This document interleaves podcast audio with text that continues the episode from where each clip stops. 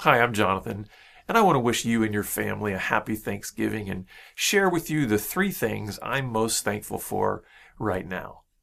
First, I'm thankful for God's goodness. Even in the midst of guiding people through terribly difficult seasons of heartbreak and recovery, we hold firm to the goodness of God. He is for us and not against us. Second, I'm thankful for God's faithfulness. For over 15 years, God has been using Be Broken to bring healing and hope to thousands. And He's never left us, and He's never forsaken us. He walks with us every step of the journey, no matter how lean or lonely our circumstances. Finally, I'm thankful for you. Your partnership is what affords us the opportunity to connect broken lives with the healing power of God and His people. Your generosity makes a real difference to real people. And I hope you take a moment with us to reflect on what you're thankful for. And if Be Broken happens to make your list, I would love to hear about it. Just call or write and let me know why you're thankful for us. And may God bless you as you celebrate His goodness and faithfulness in your life this holiday season. Keep pressing on.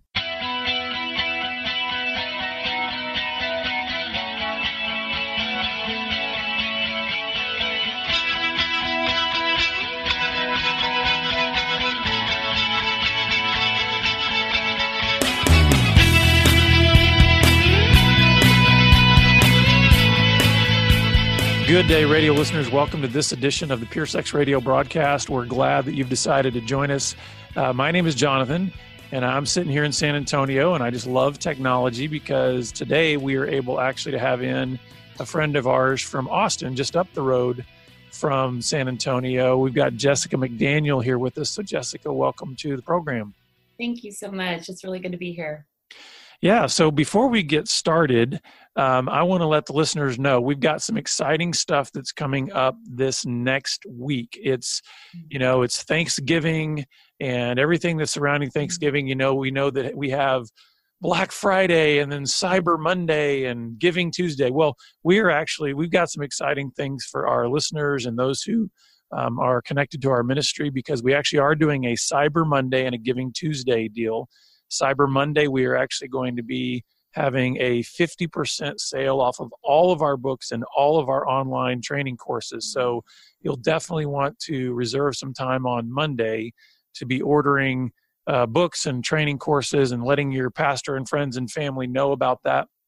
So just go to uh, our website, bebroken.com, and on Cyber Monday, you'll be able to learn about how to get all of those deals. Also, we have a pretty um, substantial goal that we want to achieve for Cyber Tuesday. Um, uh, or Giving Tuesday. I'm sorry, Cyber Mondays, Giving Tuesday. Uh, Giving Tuesday is usually kind of seen now nowadays as sort of the official launch into the year-end uh, giving that most ministries are relying on, and we're no different. So on Giving Tuesday, we've got a ten thousand dollar goal set to be able to try to raise that in one day and that will go towards directly impacting 50 to 100 families in 2019 through our Gateway to Freedom uh, three day intensive for men as well as our wives care group. So please pray about how you might want to join and partner with us on uh, Giving Tuesday. Well, Jessica, I want to. Uh, I want to let our listeners and viewers just get to know you a little bit because this particular episode that we're doing, we're going to be diving into an issue that is often underappreciated or or under uh, focused on, and that is the idea of what happens when the betrayed spouse becomes the one who also cheats or the one who also commits uh, a, a betrayal. And so, before we get into that subject, why don't you let our listeners know a little bit about you, um, why you even have a voice in this area, just kind of what gives you sort of the credentials, so to speak, to actually talk about this issue?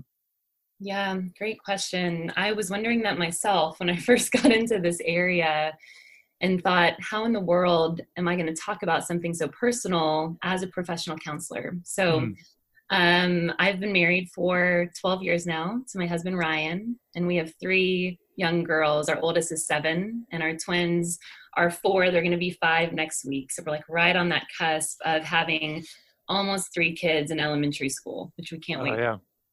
But that's a little bit about me personally. Uh, professionally, I'm an LPC, and that's licensed professional counselor. So I've been doing counseling since 2008.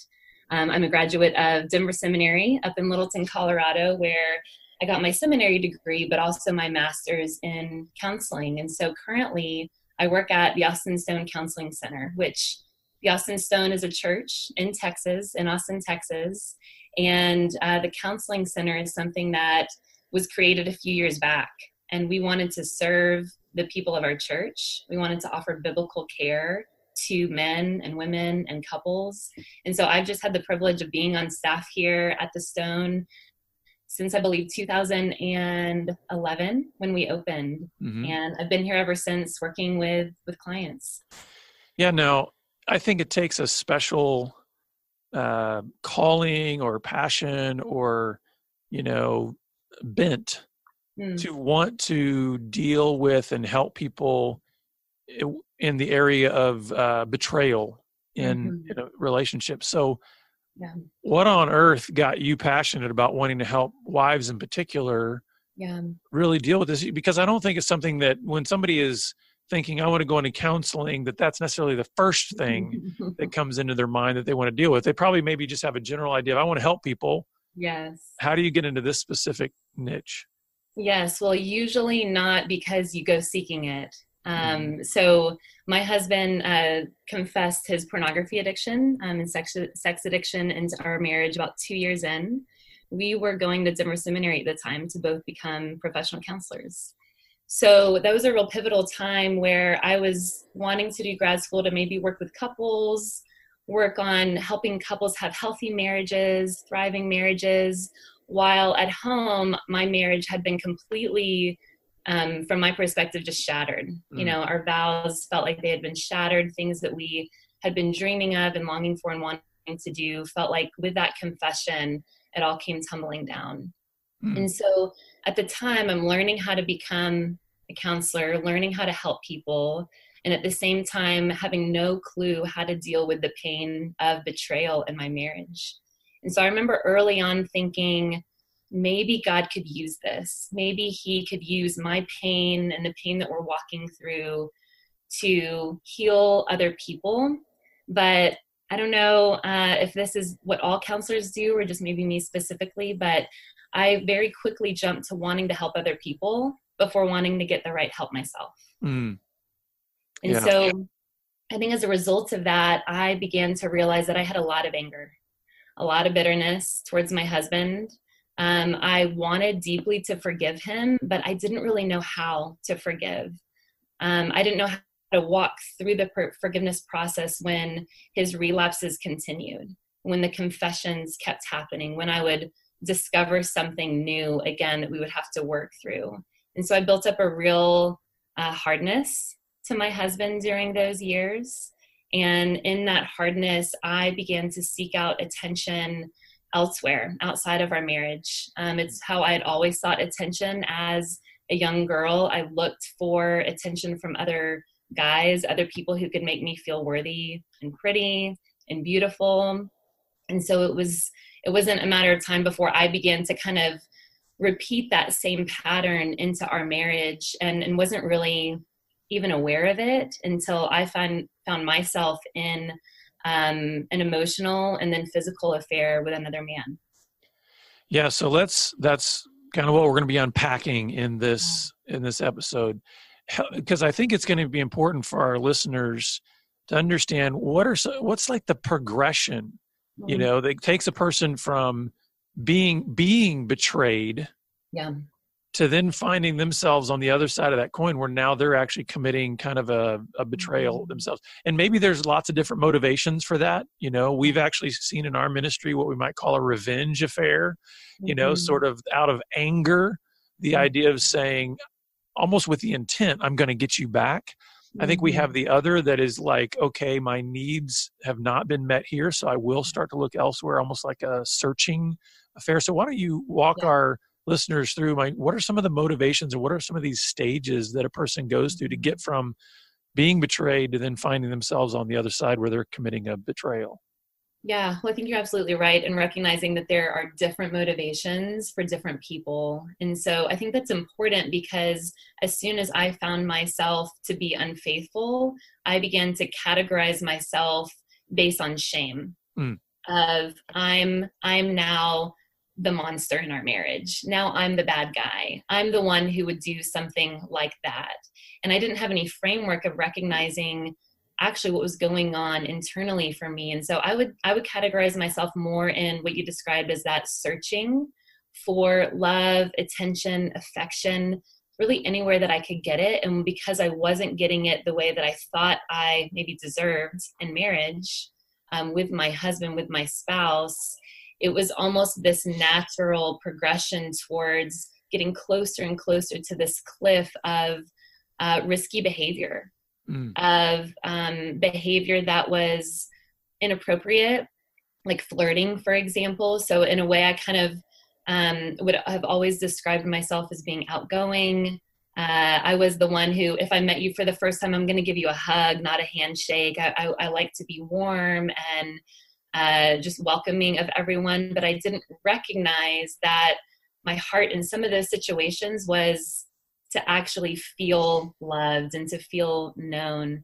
And so I wish I could say that I, you know, kind of went out and and wanted revenge, you know, for what my husband had done to me, but because it was pornography and because that was such a confusing concept for both of us early into our marriage, it, it was almost like this kind of push pull process of I would kind of recognize my heart wanting to go away from him, my husband, and then wanting to go back to him as we uh, tried to figure out how to love the Lord together, how to pray, how to confess sin, how to be on the same team. So I kind of wanted that. And then my heart was also really hurt and broken and devastated. And so he didn't feel safe sometimes. So then I would kind of move away from my husband and in that regard. And I think that progression just kind of slowly played out into the more I found attention an attention that I liked that was consistent from someone else, um, it, it didn't take much for me to just fully then give my heart over to to someone in that case.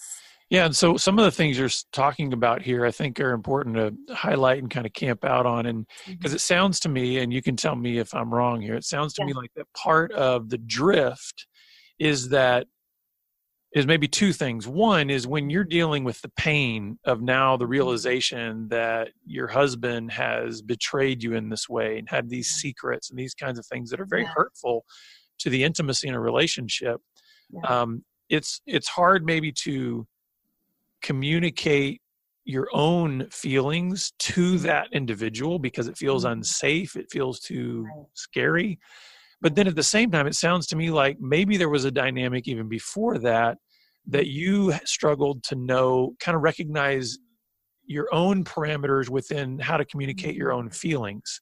Like, even being able to recognize you know you say now that you could recognize in hindsight yeah. i was i had different mo- motivations than what i was telling people my motivations were for how i behaved and how i'd engage other people mm-hmm. so it's as mm-hmm. if you were saying i know how to present myself as i'm warm and outgoing and fun and inviting and all this exactly. but internally you were really going i really want touch and affection and words and and yeah. all these kinds of things so talk about that about how just having that that uh, dividedness within yourself and that mm-hmm. unclarity and then on top of that having this this husband who now feels unsafe to communicate those things with whether you knew how to communicate them in the mm-hmm. first place is that mm-hmm. some of the things that you see even in your counseling practice of wives that this is a similar scenario that they that they are in yeah absolutely i think you nailed it and recognizing that in a way i was kind of living this double life and and didn't quite know how to merge those two parts of me together so i had this external life in a way and i had the parts of me that uh, that felt and did one thing and then i had these other parts that i didn't really know what to do with that either felt shameful to talk about um, felt wrong to talk about um, just confused me you know if i love the lord how can i also be um, wanting attention from from the guy at the gym you know mm-hmm. how, how do those things go together and who am i going to talk to about that am i going to talk to my, you know, probably then boyfriend at the time, right, with my husband and I dating for three years in college. We were engaged for a year. So he and I were, were together for a long time. We weren't necessarily sitting down at 21 and saying, you know what, I had this temptation at, at the store today. You know, there was a really attractive person that walked by. We kept that to ourselves. Mm. Um, mm-hmm. and, and again, I'm sure I could, I could go off on a tangent there, but there were certain ways that I, I think figured out maybe as a Christian how to live one way. And I tried to stuff the rest, but it didn't work out so well in the stuffing. Yeah. I think you're hitting on something very important that sometimes we miss because we we almost look at this like a ping pong match in the sense of like, right. okay, the, this one spouse did this. We'll say the husband did this thing, then the other spouse does this other thing, and then we start th- we start looking at the the specifics of each of their betrayals. Mm-hmm. and kind of unpacking that and it's very easy to lose what I'm hearing you say that is incredibly important for us to hear, and that is that mm-hmm. you were far more similar to your mm-hmm. husband in your brokenness than you were different. Yes. when you talk about a double life and who am I going to talk to about this, and I've got certain things that are hidden, guess what? That's exactly what he was dealing with, right? I've got this secret and I'm living a double life and I don't know who I can talk to about. Mm-hmm. I think mm-hmm. it's important for listeners to hear this because a lot of times we we talk and we talk rightly about the differences between men and women in their marriages, right? Yeah. But we forget that we actually have a lot of things underneath that are very similar when it comes down to our brokenness. Yeah, those might, heart motivations. It uh-huh. might manifest in different ways, right?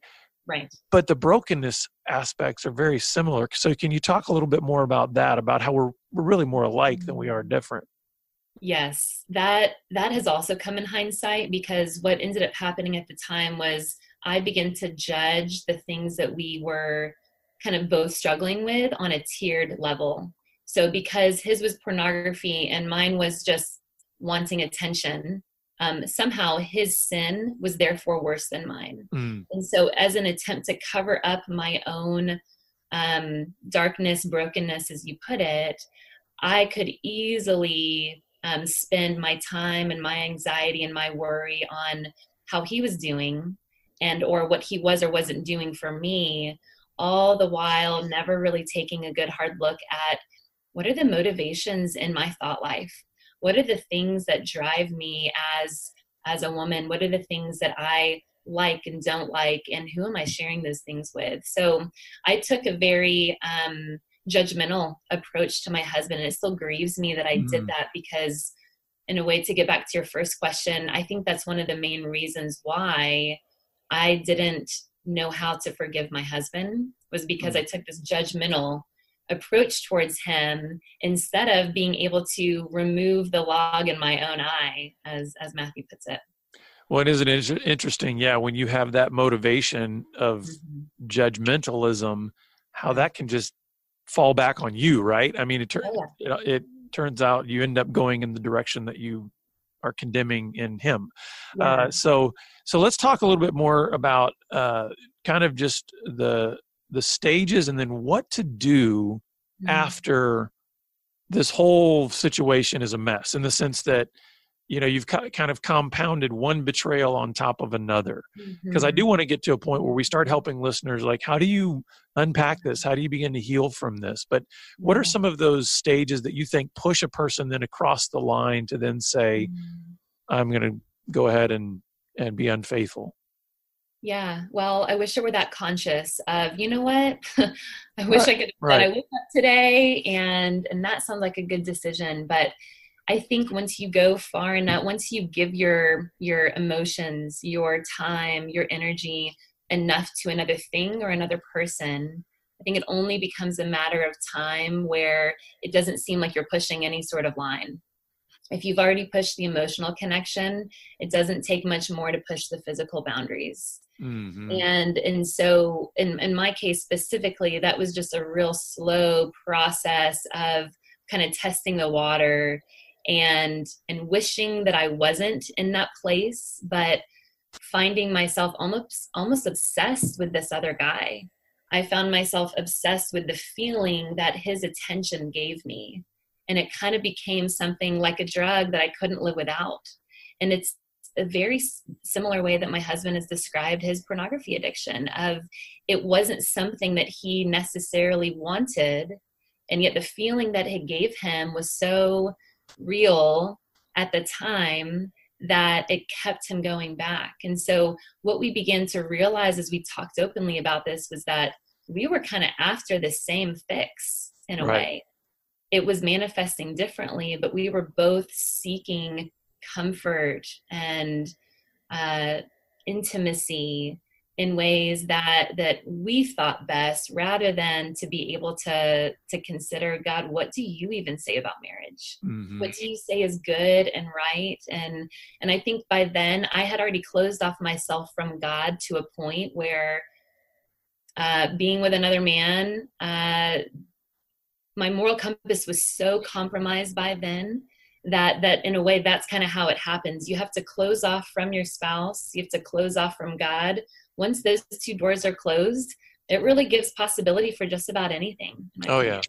It gets pretty easy at that point. It's almost like your conscience begins to be numbed and seared. Right. Um, so then so then let's talk about when you know obviously in order for there to be any kind of restoration not even of the relationship but just of your own moral compass and some of those mm-hmm. types of things mm-hmm. there has to be a, a breaking point right yeah. there has to be a point at which because i look at this as it's almost like there's again these dominoes that have to fall you have you have the husband that has mm-hmm. committed betrayal and then if he's going to get right so to speak he's got to have a breaking point and begin work mm-hmm. and then then you have the compounded aspect of then the the wife betraying well she's also got to then come to a point of breaking and so yeah. let's talk about what it looks like to begin to heal. Uh, mm-hmm. What were the things that you had to go through, first of all, personally? And then what were the things that you had to go through relationally for there to be restoration? Because mm-hmm. there's a lot there, there's a lot to unpack. Yeah. So I would I would describe my breaking point as um, the point in which we got pregnant with our first daughter. Mm-hmm and um, my infidelity had been going on the year before.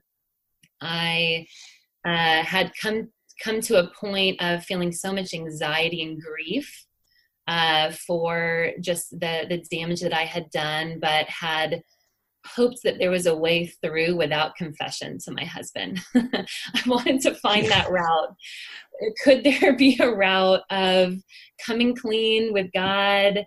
finding peace and restoration and fullness and then doing everything needed to have a thriving marriage i had i almost had myself convinced that that i'm, I'm sorry that the people who aren't watching the video but are only hearing the audio i can't help i'm over here smiling trying not to laugh and i don't mean any disrespect but it's kind of like no. and, and the, reason the reason i'm smiling is because you can't even count how many times I've heard guys that have wanted that yeah. same kind of thing. Hey, is there a way that we can do this without me telling my wife? And I'm like, not if you want to be well, if you want to be whole. No, right. Confession is absolutely essential in yes. this recovery process. Yes. And so uh, my breaking point was we got pregnant, which we'd been trying for a while to get pregnant. And so there was such joy, but at the same time, I didn't feel like my joy was full mm. and complete because I had this horrible unconfessed sin towards my husband. And, and my husband at times had kind of suspected and, and maybe felt some jealousy in ways that I was interacting with with other men. But um, if I hadn't have confessed, it's possible that he would have never known.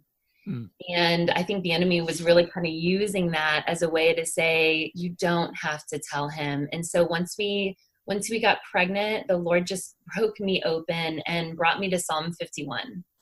And reading through that psalm that David cries out to the Lord in his sin broke me. And honestly, my fear was that I wouldn't just lose my marriage if I confess, I would lose my father, my heavenly father. And I guess the fear of God really overwhelmed me in that season. And I knew if I did not confess, um, I would not be able to become free. Mm-hmm. Yeah, so, and I think I think you're pointing out something that is very important, but a lot of times we don't like to talk about that. And, and, and it is this that while God promises to never leave us, mm-hmm. he also promises to discipline those he loves. Yeah. And and I think un, unrepentance and unconfessed sin is one of those areas in which he begins to close his ears to our prayers. He begins to hold a heavy hand on us mm-hmm. in the sense of saying, I need you to come out into the light, right? And it makes it sound, it sounds like that's part of what was happening to you is there was just this increased heaviness yeah. that was pressing on you. And I, I yeah. personally believe that's part of God's mercy is he's willing yes. to actually discipline those he loves yes. because he knows that it's just not good for us to remain in that state of darkness. Um, yeah. So then what was it like then mm-hmm. in the relational piece of like, how did this, I mean, mm-hmm. obviously there was the previous confession a while before about your husband mm-hmm. and I'm, it sounds like he was trying to do some work on that. Now that your stuff has come into the light, what did that look like for your relationship and what does restoration look like for a couple who's going to deal with both of these spouses having betrayed yeah so i wish i could go back to that point when i originally confessed to my husband and and do it all differently because i was only willing to confess the amount that I was willing to trust God with, which was about, I don't know, 80% at that time. Mm-hmm. And I felt like that's good enough. 80% is more than 50%. And so my confession process, it, there was a, a huge breaking point and then more came out in terms of the details about a year later and then the kind of the final detail like that last few percent came out even years after that so like you said the lord's kindness mm-hmm. continued to lead me to repentance and what that looked like relationally then for my husband and I was uh, progress and then major setback, progress and then major setback. The good news was that every time progress was made, where we went to counseling, so we're both counselors. And I think the assumption is, oh, you're counselors, you know how to work through that, you can counsel one another. No, we could not. That was the furthest thing from the truth. And so we had to invite community in, we had to go to counseling, we had to begin to dig and figure out how do we learn how to rebuild trust. It was kind of this process of i was rebuilding trust with him mm-hmm. as he was rebuilding trust with me. I would you know kind of go a little deeper into some details. He would go deeper into the details and extent of his addiction. We would we would almost be broken again mm-hmm. and then the lord would put us back together again. And so there were layers of healing for us so we've only got a couple of minutes left, and and I'm I'm going to definitely want to have you back to talk about more specifically what is that what does disclosure and confession look like among couples, and how do you really build intimacy through that? So we'll kind of leave that for another time. But I do want to make a comment when you said about hey, people, you're a counselor, so you must know how to do all this stuff. I always mm-hmm. think I always tell people, have you never seen a doctor smoking? I mean, come on, just because it's their profession and they might know like the right advice to give to other people doesn't mean that they know how to take it themselves you know right right so so as we as we finish our time here what are just some final words of encouragement that you would have to those couples out there that might be facing the mm-hmm. situation and then also uh, tell our listeners how they can get in touch with uh, with you mm-hmm.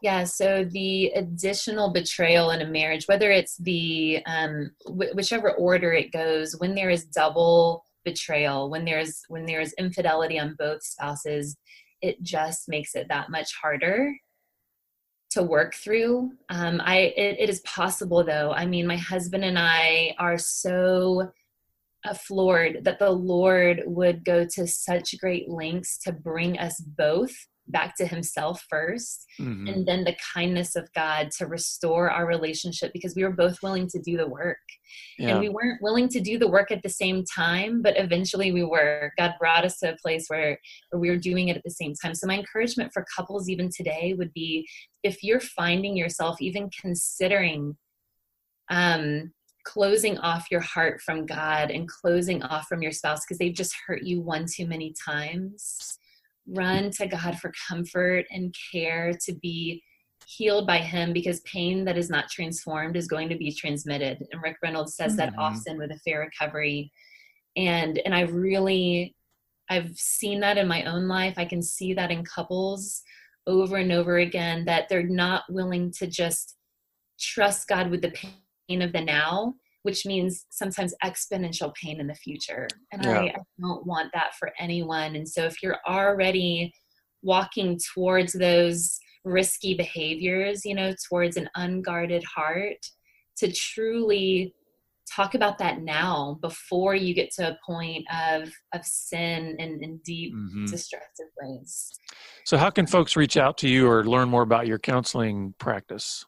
Yeah, so uh, we have a website, austinstonecounseling.org, and we have a, an entire team of counselors here in the Austin area. We really uh, love being able to offer biblical care and counsel. Many of us are licensed professionals, some are not, but we really want to meet people where they're at uh, with the truth of God's word and the love of the Lord and refreshing them on identity in Christ. So that's the website, um, and you can you can find all of my info on there.